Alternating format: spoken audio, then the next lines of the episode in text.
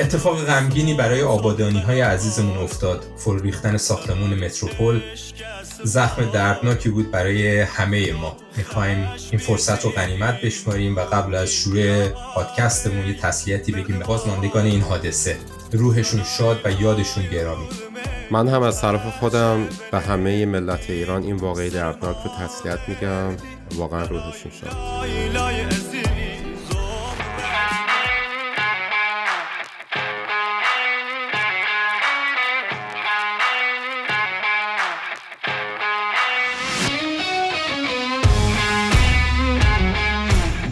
سلام من میسم هستم. با یکی دیگه از اپیزودهای پادکست پاراکس در کنار امید. امیدوارم امروز هم بتونیم یک داستان جالبی رو برای شما تعریف کنیم.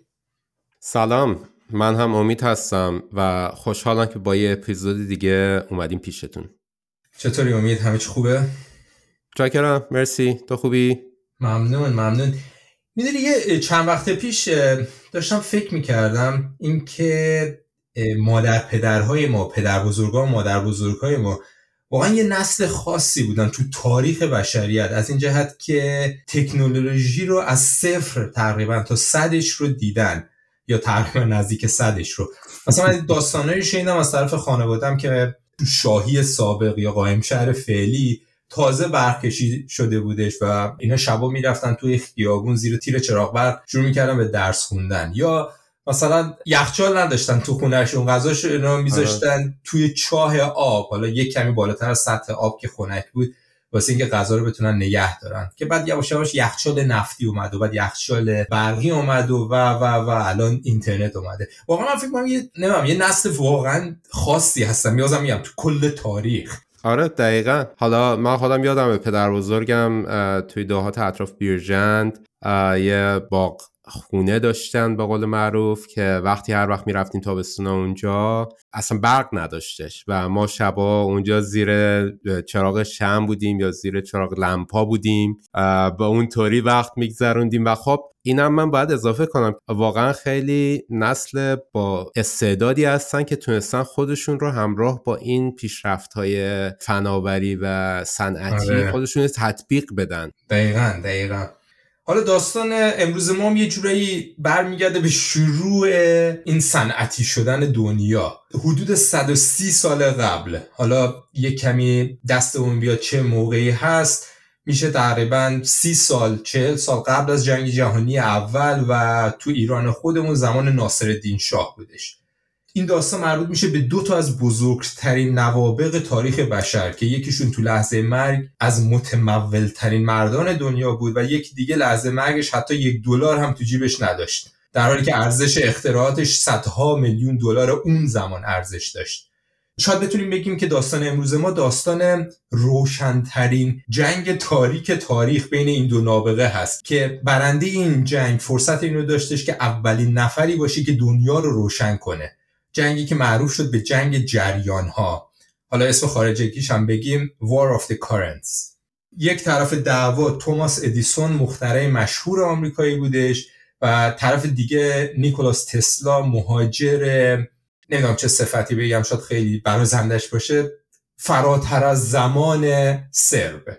جنگی که با یک جمله بین این دو نفر شروع شد. وقتی که ادیسون به تسلا گفت You don't understand American humor. تو شوخی آمریکایی رو نمی‌فهمی آره جالبه توماس آلوا ادیسون تولد 11 فوریه 1847 بود که یک مخترع و یک تاجر آمریکایی بزرگ بود. اون دستگاه های زیادی رو در زمینه های مثل تولید برق، دستگاه های ارتباط جمعی، ضبط صدا و تصاویر متحرک اختراع کرد. این اختراعات که شامل مثلا گرامافون، دوربین فیلمبرداری و نسخه های اولیه لامپ برق هم میشه تاثیر گسترده ای روی دنیای صنعتی مدرن داشته. اون یکی از اولین مخترعانی بود که اصول علم سازمان یافته و کار گروهی رو در فرایند اختراع به کار برد. اون در دوران نوجوانی کار خودش رو با فروش آب نبات، روزنامه و سبزیجات آغاز کرد. اون اونقدر تو این کار نبوغ داشت که تا سن 13 سالگی به سود حدودا هفته 50 دلار دست پیدا کرد که البته بیشتر این سود رو برای خرید تجهیزاتی که برای آزمایشات الکتریکی یا شیمیایی که انجام می‌داد صرف می‌کرد. تو سال 1876 اون اولین آزمایشگاه تحقیقات صنعتی رو در منلو پارک نیوجرسی تأسیس کرد. و همینطور یک آزمایشگاه دیگه هم در وست اورنج نیوجرسی تأسیس کرد که اولین استودیوی فیلمسازی جهان به اسم بلک ماریا رو به نمایش گذاشت. ادیسون با 1093 تا اختراع به عنوان پرکارترین مخترع تو تاریخ آمریکا شناخته میشه. البته فکر کنم بعد هم نباشه که اشاره کنیم که خیلی از این اختراعات به تنهایی نبود و برخلاف تصور خیلی از افراد مخترع اولیه لامپ ادیسون نبود. خیلی روی این ایده کار کرده بودن. مثلا حتی یه دانشمند بریتانیایی هفت سال قبل از تولد ادیسون یه لامپ کارآمد رو با استفاده از یک رشته پلاتین مارپیش توسعه دادش. اما خب هزینه بالای پلاتین نذاشتش که لامپ به یک موفقیت تجاری تبدیل بشه. خیلی های دیگه هم لامپ های رشته الکتریکی اولیه و اکثرا غیر عملی رو اختراع کردن که حالا این لامپ های اولیه همشون یه نقصایی مثل عمر کوتاه یا نیاز به جریان الکتریکی خیلی بالایی داشتن که استفاده از اونها رو تو مقیاس بزرگ تجاری عملا غیر ممکن میکردش. حالا ادیسون شروع به کار روی سیستم روشنایی الکتریکی کرد. تو اولین تلاش هاش هم برای حل مشکل سعی کرد از یه رشته از جنس مقوای کربونیزه شده استفاده کنه. بعدش اومدش اینو توسعه بخشید روی علف های مختلف روی نی های مختلف و تهش گیاه بامبو بهترین ماده ای شدش که برای کربونیزه کردنش استفاده کرد و با اون می‌تونست بیشتر از 1200 ساعت این لامپه دووم بیاره و نور از خودش ساطع کنه. بعدش اومده شرکت Edison Electric Light رو تو شهر نیویورک با سرمایه‌داری متعددی از جمله جی پی مورگان. حالا من اسمش رو میگم چون ما اسم اینو خیلی میشنویم بعدا. با کمک اون اومدش این شرکت رو تاسیس کردش و بعدش توی سخنرانیش اومدش یه حرف جالبی زدش که گفتش که اونقدر برق رو ارزون می‌کنم که فقط ثروتمندا بتونن شمع بسوزونن آره جالبه ادیسون بعد از اینکه اولین لامپ برقی تجاری که عمر تو طول عمر تورانی داشت رو درست کرد یک نیروگاه برق رو هم برای رقابت با تأسیسات روشنایی گازی توسعه داد. ادیسون نیروگاه تولید نیروی برقی رو که با جریان دیسی یا جریان مستقیم کار می‌کرد رو برای روشن کردن جنوب شهر منحتن راه اندازی کرد که این نیروگاه با برق 110 ولت مستقیم کار می‌کرد و به 59 تا مشتری هم خدمات ارائه می‌کرد. دیگه آره می‌تونیم تصور کنیم دیگه ادیسون تو اون زمان تو اوج شهرتش بود. مهمترین و بزرگترین مهندس برق دنیا. دیگه فکر کنم وقتی شبا می‌رفت خونه پلو زن و بچهش مینشست مینشست واسه شون طالب زاده می‌خوند که همه چی آرومه من چقدر خوشحالم. به خودم میبالم. آره و زنش هم می‌گفت بگو این آرامش تا عبد پا برجاست ولی همینطور داشت این شعرها رو می‌خوند سال 1884 وقتی که ادیسون 37 سالش بود یه جوون 28 ساله سرب به نام نیکولا تسلا که اتفاقا تو پاریس تو شرکت قاره‌ای ادیسون کار می‌کرد تصمیم می‌گیره که به نیویورک سفر کنه و با این بزرگترین مهندس برق جهان همین ادیسون خودمون صحبت بکنه در مورد ایده ای که داشتش که ایده جریان متناوب الکتریسیته بود باش صحبت کنه. و اگر شد ازش بخواد که ازش حمایت کنه که بتونه این جریان متناوب رو راه بندازه. حالا بماند که تو طول سفر این بنده خدا رو جیبشو می‌زنن. وقتی می‌رسه نیویورک کلهم اجمعین چند سنت پول بیشتر نداشت و یه دونه توصیه نامه. تسلا اولین دیدار خودش رو با ادیسون به عنوان یکی از بزرگترین رویدادهای بزرگ زندگی خودش می‌دونه و به قول خودش شگفت زده میشه از کسی که هیچ آموزش علمی نیده اما کارهای خیلی زیادی رو انجام داده. اون طرفم ادیسون تحت تاثیر تسلا قرار می‌گیره و به نظر تسلا را از اون به بعد مرد خوب لعنتی دم گود من صدا میکردش. دیگه آره دیگه ادیسون میومدش واسه تسلا هنگامه میخون می‌گفت تو کجا بودی تا حالا؟ تو آسمونا دنبالت میگشتم. روی زمین آره. کرد ولی خب بعد از مدتی این دوتا بزرگوار اختلاف نظرشون در مورد نحوه تحویل برق شروع میشه. خب گفتم تسلا طرفدار جریان متناوب بود که تو اون بار الکتریکی به صورت متناوب جهت خودش رو تغییر میده. ولی ادیسون کسی بود که جریان مستقیم یا سی رو توسعه داده بود و طبیعتا ترجیحش میدادش. و, و اینم جالبه بد نیست که اشاره بکنیم که تو طول سالهای اولیه برق همین جریان مستقیم یا DC جریان استاندارد تو آمریکا بود. جریانی بود که سودآور بود وحشتناک برای ادیسون و به خاطر همین دیگه ادیسون به AC که تسلا پیشنهاد داده بود هیچ اهمیتی نمی‌داد. ولی خب یه مشکلی وجود داشته هم امید اشاره کردید جریان مستقیم به راحتی به ولتاژ بالاتر یا پایینتر تبدیل نمیشه و به خاطر همینه که قبل از از دست دادن قدرت فقط می‌تونه تا حدود مثلا دو سه کیلومتر پیش بره و برق رو برسونه به مشتریا. تسلا معتقد بودش که همین AC یا جریان متناوب راه حل این مشکل هست و اعتقاد داشتش که برق می‌تونه صدها کیلومتر بدون از دست دادن قدرت طی کنه. اینا باید بگم این فقط در حد یک تئوری بودش. نظریه جریان متناوب سالها قبلترش ارائه شده بود ولی هیچ وقت به صورت عملی پیاده نشده بودش. درسته. یه داستانی از تسلا تعریف می‌کنه که یکی از مدیرای شرکت ادیسون بهش جایزه 50 هزار دلاری پیشنهاد می‌کنه که اگه بتونه بعضی از ماشین هایی رو که روی دیسی کار می‌کرد و بهتر کنه. تسلا میره روی طراحی و نصبش کار می‌کنه و نهایتا یه ژنراتور سودآورتر رو تحویل شرکت ادیسون میده. ولی خب ادیسون حاضر نشدش که پول 50 هزار دلار رو بهش بده. و طبق روایتی همونطور که اول داستان اشاره کردیم به تسلا میگه که تو بابا تو شوخی آمریکایی ما رو اصلا درک نمی‌کنی. که همین اتفاق باعث میشه که تسلا استعفا میده و این یه جوری شروع کشمکش بین این دوتا مختره میشه. آره اگه تسلا اون زمان اون 50 هزار دلار گرفته بود الان می‌تونست یه ماشین تسلا بگیره. خب حالا یکم در رابطه با این اصطلاحات برق و جریان الکتریکی اینا صحبت کردی. بیا یکم اطلاعات بیشتر بدیم در این زمانه. آره فکر خوبی. آره آره. الکتریسیته در همه جای اطراف ما وجود داره. از رعد و برقی که توی طوفان هستش گرفته تا اون سیناپس های عصبی داخل بدن که یه سری جریان های ضعیف الکتریکی رو داخل بدن ما به وجود میارن تا ما بتونیم به زندگیمون ادامه بدیم. برای درک اصول اولیه الکتریسیته باید درباره اتم ها صحبت کنیم. یک اتم با ترکیبی تقریبا از سه تا ذره ساخته میشه. الکترون ها که حامل بار منفی هستن پروتون ها که بارشون مثبته و نوترون ها که فاقد بار هستن. هر اتم دارای یک هسته مرکزی هستش که توی اون پروتون ها و نوترون ها به طور فشرده کنار هم دیگه قرار گرفتن.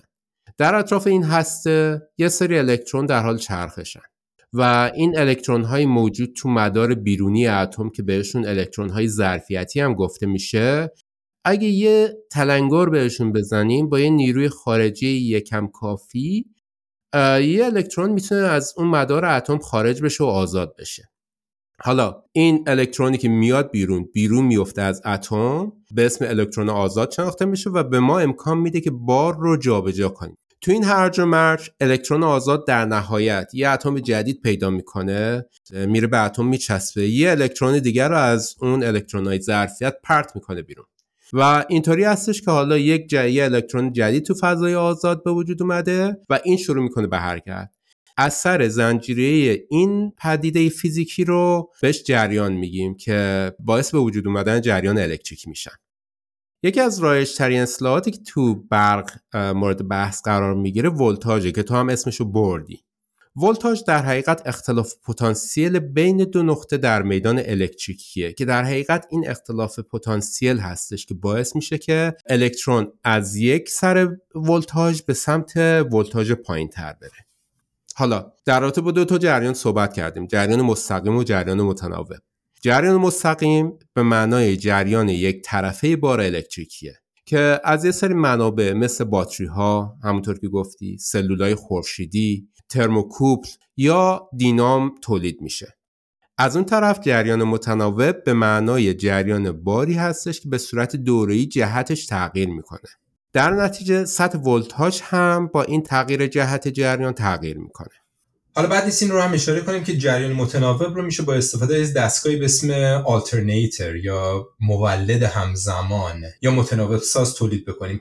یه نوع خاصی از جنراتور الکتریکی که برای تولید جریان متناوب طراحی شده.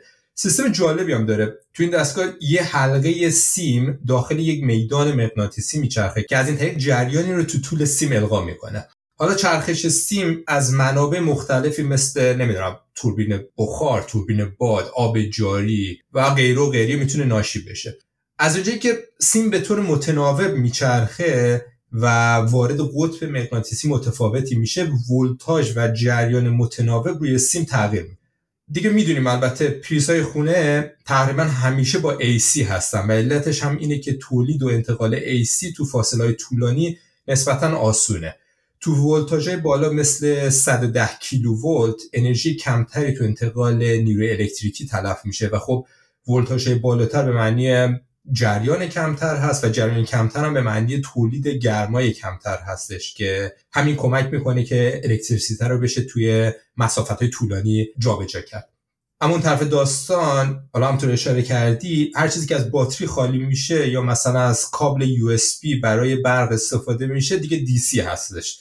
مثل موبایل. نمی‌دونم چرا قوه برف پاک تو ماشین. مسواک برقی همه اینا دیگه با دی کار می‌کنن. امید میگم خیلی سی کردیم. بریم یه کمی استراحت کنیم. بریم و بیایم. بزنیم تفریح بزنیم تو رگ. آره. آره حتما. برجا.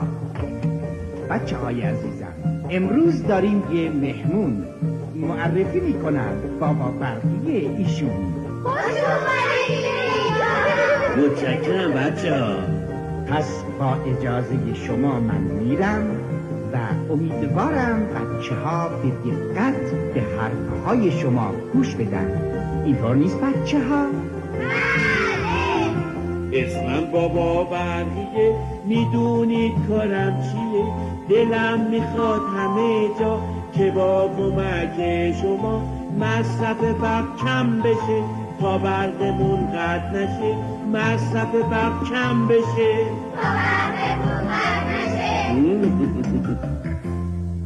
هرگز نشه فراموش لامپ اضافی خاموش. هرگز نشه فراموش. لامپ اضافی خاموش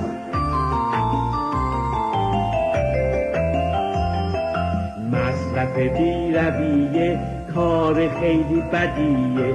موقع پخش کارتون برق تلویزیون اگه یه دفعه بری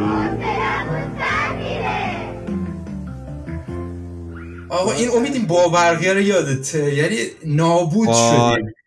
آره با یعنی خدا. چقدر جوون رهنای این مملکت سر این باورقی فوش یاد نگرفت. اصلا هرچی انقدر طولانی بودش بعد حالا یه ده دقیقه کارتون به ما نشون بدن. نمی‌دونم. میو میو عوض میشه. اونم تازه با سانسور.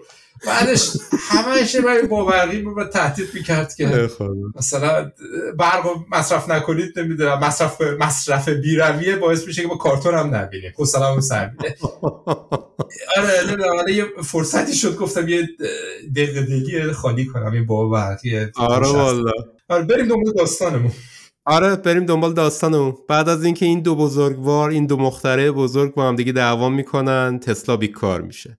و برای اینکه بتونه زندگی خودش رو بگذرونه مجبور میشه با حقوق روزی دو دلار بره کارگر کندن گودال بشه.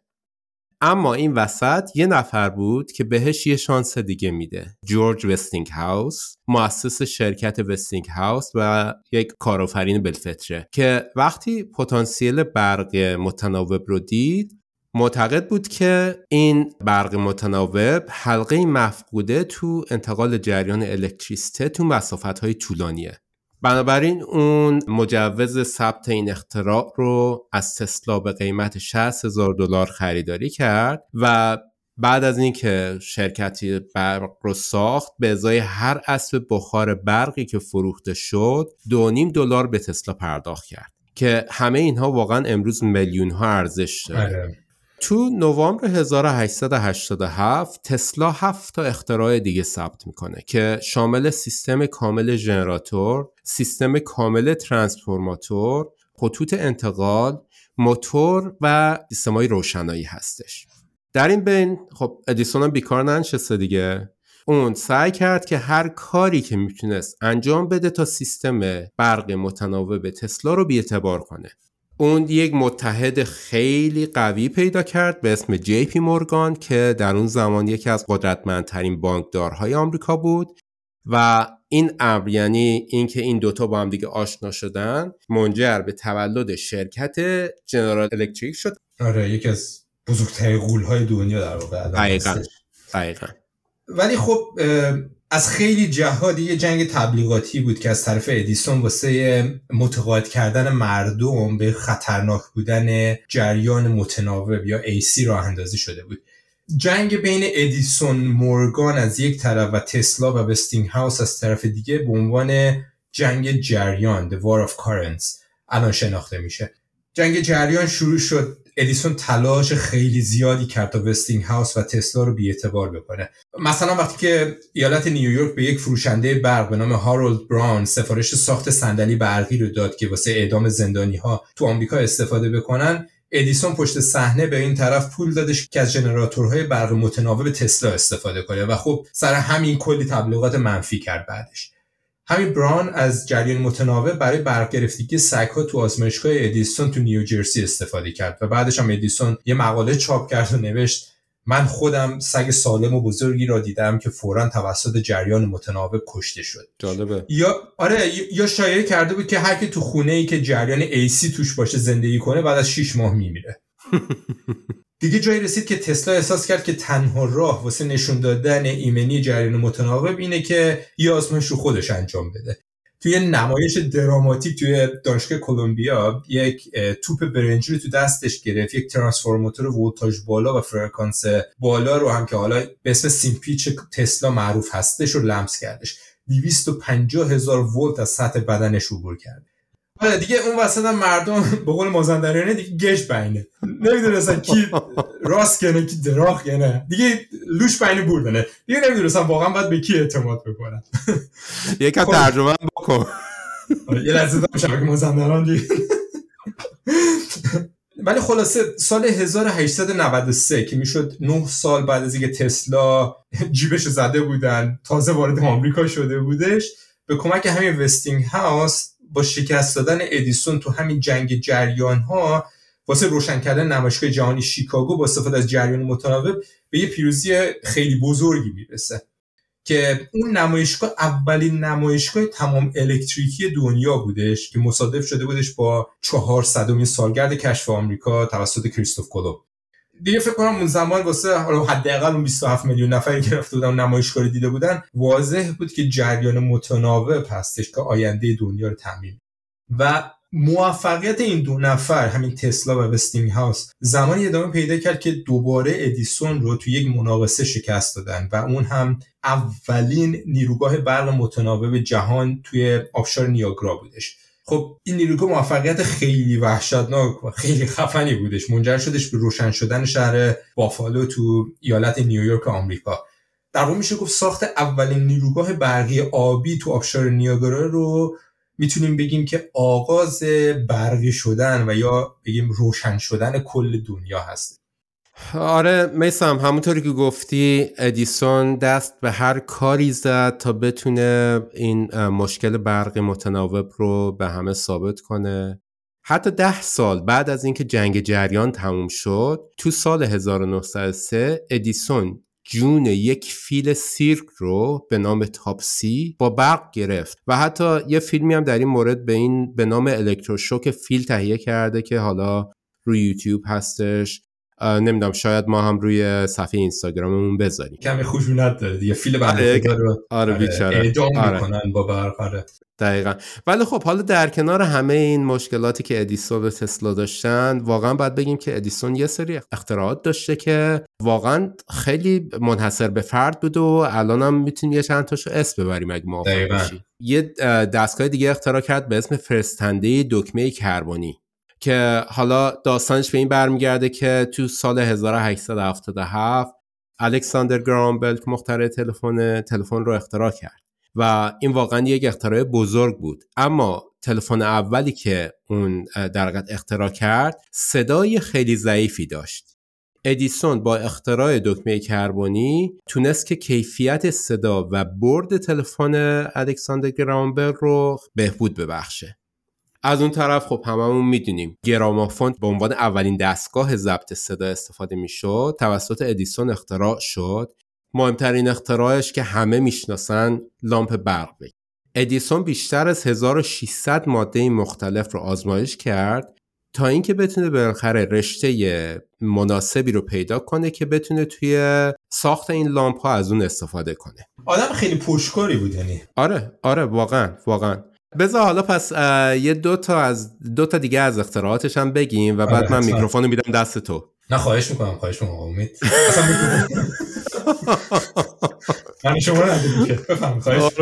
قربون شما مرسی اون اولین نیروگاه تجاری برق رو تو سال 1882 ساخت تو نیویورک و حالا اختراع بعدیش هم که می‌خوام بگم دستگاه کینتوگراف یا کینتواسکوپ بود که تو سال 1891 توسط یه تیم دانشمندایی که دور خودش جمع کرده بود این رو ساختن و در واقع اولین دوربین فیلمبرداری بود که به هر بیننده اجازه تماشای فیلم و درست کردن فیلم رو می‌داد. آره واقعا آدم پرکاری بود و خب از اون طرف هم خیلی شناخته شده بودش تو دنیا خیلی جاها به اسم ادیسون نامگذاری شده. مثلا شهر ادیسون تو نیوجرسی دانشگاه ایالتی توماس ادیسون. نمی‌دونم چند تا کالج دبیرستان کلی مدرسه. یه حالا اطلاعات فردوسی پوروار هم بدیم. این که مثلا پدر پله این همین فوتبالیست برزیلیه می‌خواست اسم پله رو بذاره ادیسون. یه جور ادای احترام به همین مخترع لامپ.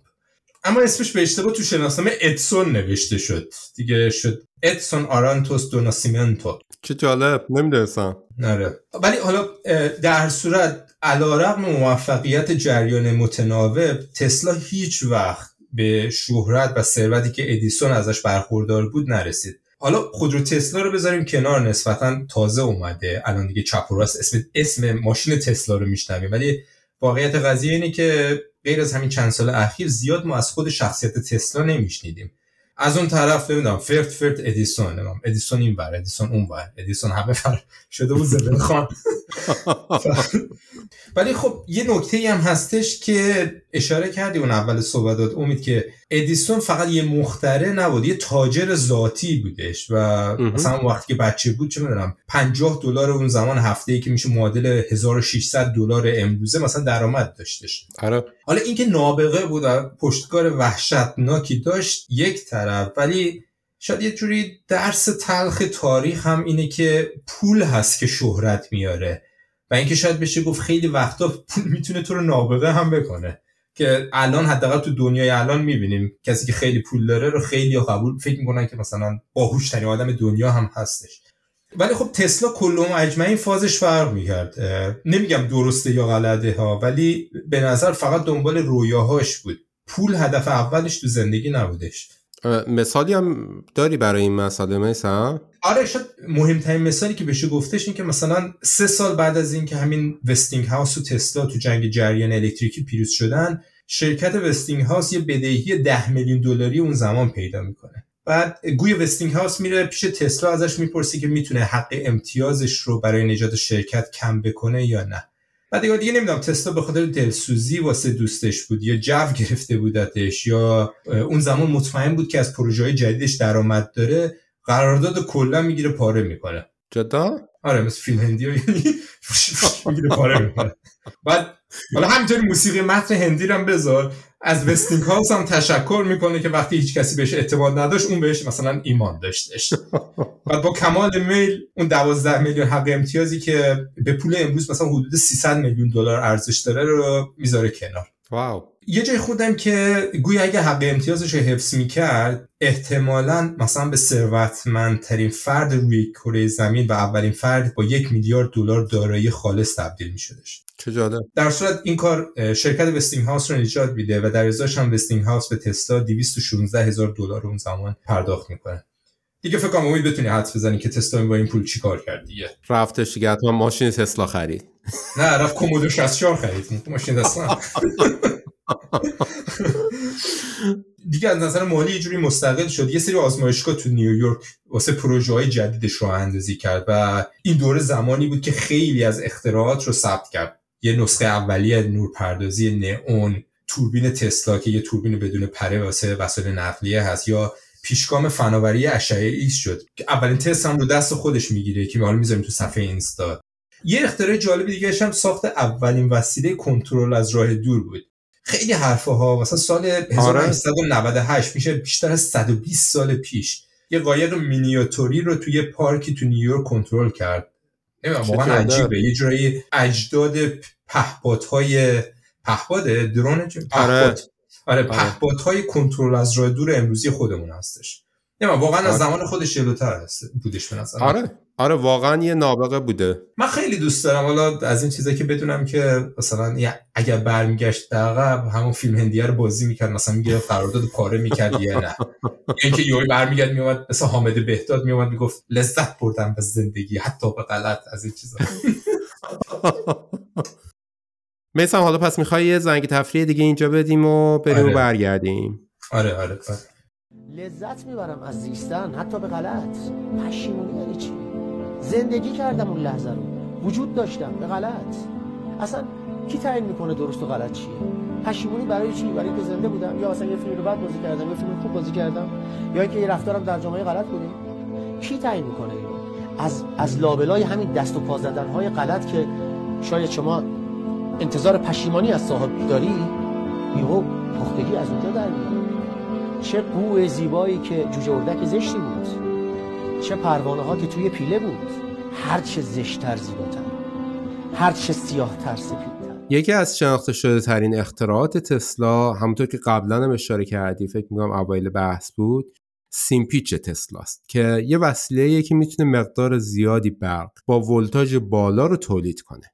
وقتی داشت این سیمپیچ رو درست می‌کرد اون متوجه شد که می‌تونه سیگنال های رادیویی قدرتمندی رو ارسال و دریافت کنه با این سیمپیچ تسلا در حال آماده شدن برای پخش اولین سیگنال رادیویی خودش بودش که یک فاجعه خیلی بزرگ رخ داد. یه روز صبح اومد دیدش که اون آزمایشگاه بزرگی که داشته توی آتش سوزی از بین رفته و اون در اثر این آتش سوزی سالها تحقیق و تجهیزات خودش رو از دست میده. تسلا تا دو سال بعد برای ثبت اختراع رادیو اقدام نکردش. تو همین حین و بین بود که یه بابای ایتالیایی دیگه به اسم مارکونی تو انگلستان داشت روی رادیو کار می‌کرد. اون سعی کردش که حق ثبت اختراع رادیو رو تو آمریکا به دست بیاره اما به دلیل شباهت بیش از اندازه‌ای که به رادیوی تسلا داشت این قضیه رد شد. با این حال وقتی که مارکونی تونست اولین پیام رادیویی فرا آتلانتیک جهان رو در سال 1901 با استفاده از همین پتنت هایی که تسلا داشت ارسال کنه همه چیز یه دفعه تغییر کرد بعد از این زمان بود که ادیسون حمایت مالی خودش رو پشت سر مارکونی گذاشت و حالا این وسط اداره ثبت اختراع ایالات متحده یه دفعه تصمیمش عوض شد و حق امتیاز اختراع رادیو رو به مارکونی داد. هیچ وقت هیچ دلیلی برای این قضیه مشخص نشد اما یه سری حمایت های مالی قدرتمندی که پشت مارکونی بود می‌تونه این قضیه رو توضیح بده که چجوری این حق اختراع امتیاز اختراع رو به مارکونی دادن. مارکونی تو سال 1911 برنده جایزه نوبل فیزیک شد که تسلا این وسط خیلی عصبانی میشه و از مارکونی شکایت می‌کنه. این پرونده شکایت تسلا از مارکونی سالها توی دادگاه هستش و فقط وقتی نتیجه میده که تسلا مرده و اون وقتم به نفع تسلا رأی میدن ولی چه فایده داشته دیگه. آره این حادثه رادیویی و اتفاقات کناریش رو بقیه دوران حرفه تسلا تاثیر خیلی منفی می‌ذاره. حالا اون زمان تسلا وسواس زیادی واسه ارتباطات بیسیم هم داشت و یک ایستگاه انتقال بیسیم خیلی بزرگی رو تو لانگ آیلند نیویورک به اسم واردن کلیف می‌سازه. بنده خدا اون موقع دنیایی رو تصور میکردش که بتونیم به صورت بیسیم پیام ارسال کنیم و دریافت کنیم. بازم خیلی عجیبه واقعا 120 سال قبل یعنی می‌شد آره. این می‌شد این اتفاق 10 سال قبل از جنگ جهانی اول بودش. ولی حالا در صورت حامیان مالیش دیگه به پروژهش اعتماد کافی نداشتن چون واقعا غیر قابل تصور بود براشون و حمایتشون رو قطع می‌کنن و نهایتا تسلا چاره جز ول کردن این پروژه رویایی خودش نداشت. این اتفاق تسلا تو ویرانی کامل مالی قرار میده. در اثر همین اتفاقاتی که گفتی سلامت روانی تسلا به هم میریزه و شروع به کنارگیری از دنیا می‌کنه. اون حالا در کنار اون کنارگیری یه سری از نشونه های از وسواس فکری اجباری که به اسم اوسیدی هم شناخته میشه رو نشون میده از خودش. بیماریش به این صورت میشه که نسبت به عدد سه وسواس پیدا می‌کنه. در ارتباط با این عدد یه سری رفتارهای عجیب و غریب از خودش نشون میده. مثلا اون معمولا سه بار پشت سر هم حتما باید دستاشو میشسته. یا مثلا قبل از اینکه وارد یه ساختمون باشه باید حتما سه دور دور اون ساختمونه قدم می‌زده. و یا حتی یه چیز خیلی جالبتر اینه که اتاق هتلی که می‌گرفته حتما باید به عدد سه تقسیم پذیر بوده. از اون طرف اون آشناییشو با آدما قطع می‌کنه و با کبوترها دوست میشه. تسلا هرگز ازدواج نمی‌کنه اما اعتراف می‌کنه که عاشق یک کبوتر سفید بسیار خاص شده که مرتبا با اون ملاقات می‌کنه. اون میگه که من این کبوتر رو دوست دارم همونطور که یک مرد یک زن رو دوست داره و اونم منو دوست داره. خب دو تا با هم دیگه دوست دارن دیگه.